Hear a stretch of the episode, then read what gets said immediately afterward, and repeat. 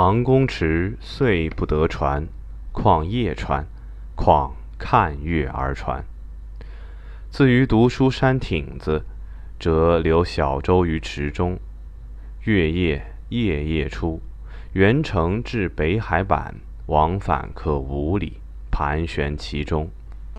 山后人家闭门高卧，不见灯火，悄悄明明，意破凄恻。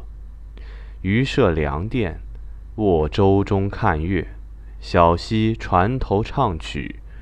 醉梦相杂，声声渐远，月意渐淡，哒然睡去。歌中忽悟，含糊赞之，寻复酣齁。